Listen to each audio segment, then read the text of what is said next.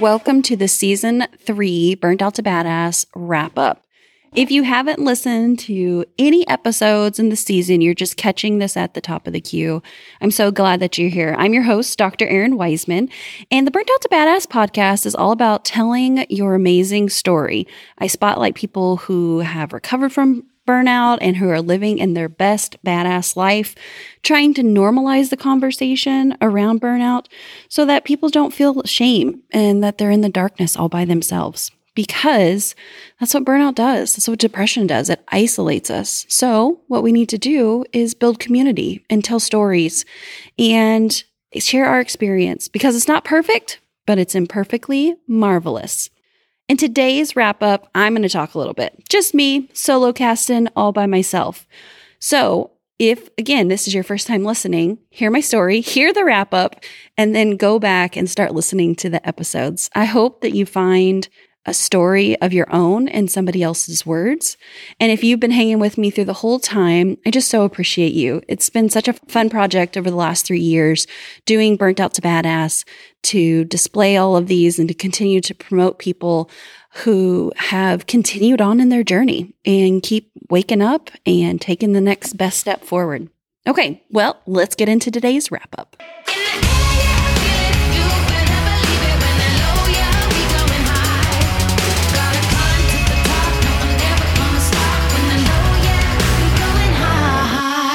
As I do this close up on season three of Burnt Out to Badass, I am sitting in a really unique spot. I can officially say that I have recovered from my burnout. That was a long part of my life from about 2009 through, oh man, when would I actually put an end date? I don't know that there really is an end date. It's more of a gradient. So I would say I'm very low on the burnout scale now compared to all those years before 2009, especially through about 2014. And it's a really great place to be. But it's not that you just get out of burnout and then like poof, everything is wonderful and and you're in a place that is going to be rainbows and sunshines for the rest of your life. Instead, and it so amazingly correlates with my practice, how my practice has changed, really embracing addiction medicine. I'm now in a phase of recovery. And I will now and forever always been in a phase of recovery. I was recently listening to a book on Audible called The Urge Our History of Addiction Medicine by Dr. Carl Erik Fischer. And I heard these words, and my brain paused, and my heart just started to absorb everything he said. And these were the words there's four of them Recovery has no endpoint. That's right. Recovery has no endpoint. I will never defeat my work addiction. I will never defeat burnout because this is it. This is my life. This is who I am, be it nature, nurture, biophysiological systems, uh, social determinants of health, all those things. Even with all those major changes, coaching, therapy, medications, life shifts, internal shifts, I will still need recovery. Though it's not the same, I truly believe that having this experience of total and utter interior crisis of burnout, work addiction, and working with others through professional burnout, I can relate to my patients with substance use disorder, depression, anxiety, over drinking in ways that is deeper and more understanding than if I had been truly fulfilled in my career before. It's been so interesting. The words that I say on this podcast and my other podcast, Doctor Me First, and the ones that I speak to my coaching clients, who are typically high achievers, physicians, lawyers, that sort of thing, are actually the exact same ones that I give to my patients in the exam room here in Southwestern Indiana. Fall down seven, get up eight. Not your circus, not your monkeys. Enough is a decision. No is a complete sentence. Just because someone doesn't like your boundaries doesn't make them wrong. I'm really proud of you. You are more than the voice in your head. You are more than your past. No one is coming to save you. You get to decide. And I'll hold the hope until you're ready to hold it yourself. Of course, there will be new discoveries, new therapies, new medications, new treatments, all the new things. But the work of recovery after you've gone through something like addiction, burnout, any major life altering crisis, I guess you could say, will still always need to be done. We will still be humans after addiction and burnout. We will still have to make tough decisions. We will still have to continue to determine what we value, what we need in our lives, what we don't want in our lives, and how we can live it out in this one brief breath of time. We will still need to grow and change, not with burnout, but because of these things, because they are now an integral part of our story. So I encourage you, share your story. I'd love to hear it at hello at burnt out to badass. And I just want to remind you, it's not just getting away from the suffering, it's coming through out on the other side and making this portion, the recovery portion, a part of life and normalizing it and really loving and living it up. One thing I really want to do is encourage you to trust yourself, not in the like toxic positivity rah rah arena, but trust yourself in a different way. I know you can trust in yourself to put your nose down, to grind, to push harder, to work longer, to stay up later, to take care of all the things kids, family, job, and everything else you have to do. But what I mean now in trusting yourself is to trust yourself that you can figure out life and living life in a different way. It doesn't have to be slowly killing you in burnout. You can find a work that feels so amazing, like a fresh drink of water, instead of drinking poison every single day. You can trust the ability that you have if things don't go right, that you know how to pivot. You make great decisions. So trust yourself to make those good decisions. And even if you feel like in the past you didn't make great decisions, trust your future self that he or she or they will help you figure this out. Trust yourself to take seemingly crazy steps to reach out in ways you never have before and stretch, but that feels so authentically right to you. Trust yourself and your body, even when it feels like it's betraying you. Even when you have to feel all the feels and process all the years of all the things that have built up. Trust yourself that you can do it differently. And even if you screw it all up, then you can trust yourself again. There's no standardized path out there. Hey, sorry to tell you. And everyone seems to be selling a bunch of bullshit. But those are just all su- suggestions, things to try. But it's you who gets to take the next step forward. I love the quote that Brene Brown uses that she took from Roosevelt. You know, you are the man standing in the arena. So I'll say this again there's no one else doing it for you, no one is coming to save you. There are no standardized tests that you can take to make out of this. There's no one course, there's no one method. There's your way, there's my way, there's her way, there's his way, their way. And yes, we all have similarities to each other, but we are all so vastly different as well. So remember, in these stories that you heard, take what you find is useful, you know, and discard the rest. And that is absolutely okay. You know, the gurus, they have this proven true method. You like it? Good, go for it. It'll probably go all right. And even if it doesn't, you'll learn something along the way, and that will help you in the future. Another thing I didn't realize that was going to happen as I've entered into recovery is a growing fear of what happens if things get worse.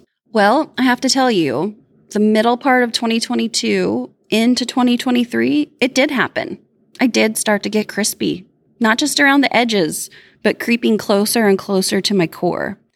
I started to have a shame and blame storm on myself like, Errin freaking Weisman, you teach this stuff. What the hell? and then I had to give myself some self compassion and remind myself what I tell everybody else. It's not if it happens, it's when it happens. And so I want to remind you like, again, it's not if burnout happens again or something like this in your life, it's when, and it's planning for that. So I have some tips and tricks that I give over on the Doctor Me First podcast. This podcast, Burnt Out to Badass, launches a season once a year. But if you want to continue to hang out with me, head over to that podcast. And one specifically I want you to look into, you can Google it, is Burnout Relapse. I think it was episode 305 with Marion McRae. But I've got a whole bunch of stuff of when burnout comes back, some some corrections that you can make. But the other thing I want to talk about, in addition to admitting like it's somewhat cyclical with me as well, is also an emotion that I did not expect to feel in the recovery of burnout. It was guilt. It feels selfish to take the time to do things that help me to feel better, like sleep in instead of work out or get to work early or hanging out with my kids. It seems like driving to doctor's appointments instead of seeing three more patients was not doable.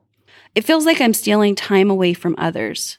But I know that that's not correct. I know cerebrally it's good for me to take the time for myself and my family, and therefore that makes it good for everybody around me, including the people I take care of. I know these things really help me. And I know I should feel really grateful that I have the ability, but did you hear that word in there? Should gets us every time. And this is where the flip side, sometimes feeling and knowing are on two different levels. Like I said, intellectually, I know these things are good. But it's really digging into that guilt and understanding what is it behind it. I think there's some social norms. I think there's some conditioning as a woman and as a doctor in the Western system that has made this happen. And so it's really knowing that when you take the time for yourself to keep yourself healthy, it isn't stealing time away. It's actually an investment into your time in the future so that you don't have to take a six month sabbatical every couple years because you're totally and utterly burned out. Instead, you can take small breaks along the way. It's kind of like when you start running again, which I have. you know, I'm such a pusher and I just want to like get the mile done as fast as I can. But then I find that it takes me forever to recover. But if I sprint and then walk and then sprint and then jog and then sprint and then walk and I do intervals, I actually get further in a less amount of time. So there you go. Intervals instead of trying to just like cram it all out and slam it out at one time. So there you go. Acknowledge our own humanity. Remember that we are authoring our own recovery plan, that we don't have to stay in a victim mentality like everything is happening to us. And remember, too, that this is not meant to be done in isolation or solidarity. You are authoring your plan with a support cast. And I would love to be a part of that. And I know, too, I have a community built called the Errin Weisman Badass Slack group that I'd invite you to come to because you get to pick your support cast. I call mine the imaginary board of directors. Because remember, no one's just one day going to show up at your door and be like, hey, I want to help support you. You actually have to actively go out there and find those folks. All right, wrapping up this ramble, I have one thing that I want to share with you from Instagram that really hit my heart, and I've been thinking about it all week. So it's from the account Nicola Jane Hobbs. We can post it in the show notes. And she posts kind of a carousel of swipey boxes. I don't know the professional name, but I want to read them to you because, again, it just needs to be billboards all over where I drive, work, live. So she says, the opposite of rest isn't work, it's burnout. The opposite of busyness isn't laziness, it's actually meaningful work. The opposite of asking for help isn't independence, it's loneliness. The opposite of delaying gratification isn't reckless hedonism, it's actually deep pleasure. The opposite of people pleasing isn't selfishness, it's authentic relationships and emotional intimacy. Okay, a few more here. The opposite of compulsive striving isn't ambitionlessness, it's contentment.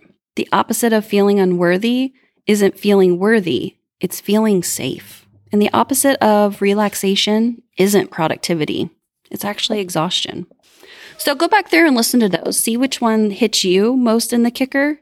I think the, the opposite of feeling unworthy is actually feeling safe got me. And then definitely that first one, the opposite of rest isn't work, it's burnout. And so it's what we got to remember taking care of ourselves. I appreciate you all so much. I would love to hang out with you more in the Errin Weisman Slack channel. So drop me some DMs, always hit me up in the email.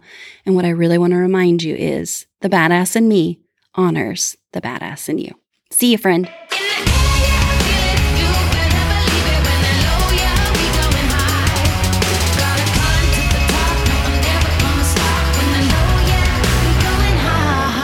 Friend. Thanks for hanging with me here on Burnt Out to Badass. Are you ready to get more than what the podcast has? Well, I want to tell you, I have an online course, same name, Burnt Out to Badass with Dr. Errin Weisman, that you can do all on your own. I love it because you learn all the important shit that they didn't teach us in graduate school how to rest and recover properly, harnessing your perfectionism and using it as a superpower eliminating jealousy, insecurity, and the grass is always greener mentality. You get help with conquering imposter syndrome, establishing clear boundaries and sticking to them, and overcoming your overwhelm. It's 12 jam packed modules of this online course that you can move through at your own pace and can refer back to as much as you want to. The other great thing is, is you'll join the Badass Slack group and I will be in my DMs for any question, comments, or chitty chat. Can't wait to see you in there. The Badass in Me honors the Badass in You.